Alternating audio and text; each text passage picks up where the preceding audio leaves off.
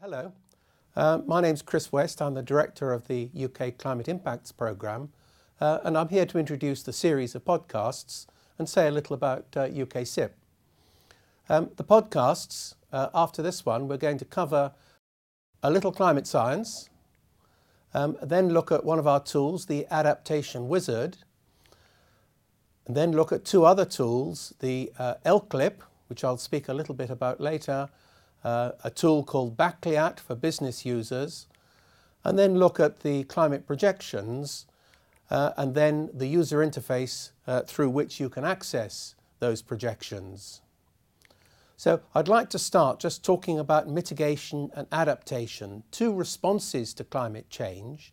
So mitigation is addressing the causes of climate change and adaptation is dealing with the consequences. Now it was thought that these were alternatives, but now we see them as both necessary. Um, whatever we do to mitigate climate change, that is to reduce our emissions, we still have some climate change that we will need to cope with. So mitigation is reducing our impact on the climate and adaptation is reducing the impact of the climate on us. So both necessary, running in parallel. So firstly, three quick lessons about adaptation based on our experience. First of all, you can start adapting to climate change by adapting now to the extremes of the current climate. Secondly, um, adaptation is not a altruistic activity. You do it for your own benefit. And this contrasts with mitigation, where you have to not only defer the benefit you get, but you have to share it with everyone else on the planet. The third lesson, I think, is we're all learning about climate change and about dealing with it, about adaptation to climate change. Um, so we're all in this learning together. So the UK Climate Impacts Programme, um, we say that our role is to help organisations to assess how they might be affected by climate change so that they can prepare for its impacts. And note that it doesn't say that we will do that preparation for you. Um, you'll need to do that for yourselves. So we're funded by DEFRA. We have been for 12 years now. Um, we're based at the University of Oxford and currently there's 20 of us. And what we do is we coordinate research that's led by stakeholders. Um, we try to learn about adaptation through actually doing it. We can provide tools and guidance, and we aim to build adaptive capacity.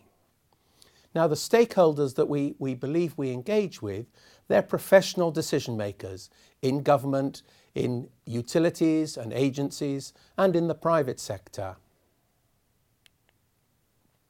And we'd like to see ourselves as a boundary organisation, sitting somewhere between the government setting the context by policy making and the science community generating information about the climate and its consequences, and the rest of society who have to take decisions and adapt to a changing climate. And we aim to sit in the middle of that communication network, facilitate the communication, learn what we can about adaptation as we do so, and pass that on to our stakeholders. Um, some of the tools I'd just like to introduce quickly now. The Wizard, there is a podcast on this later on, but what it does is it can introduce you to the process of adaptation.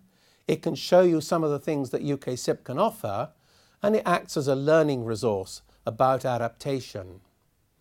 And then the second one, the local climate impact profile, we aim this at local authorities initially, but it helps you look back in time so that you can learn how to look more sensibly to look forward in time.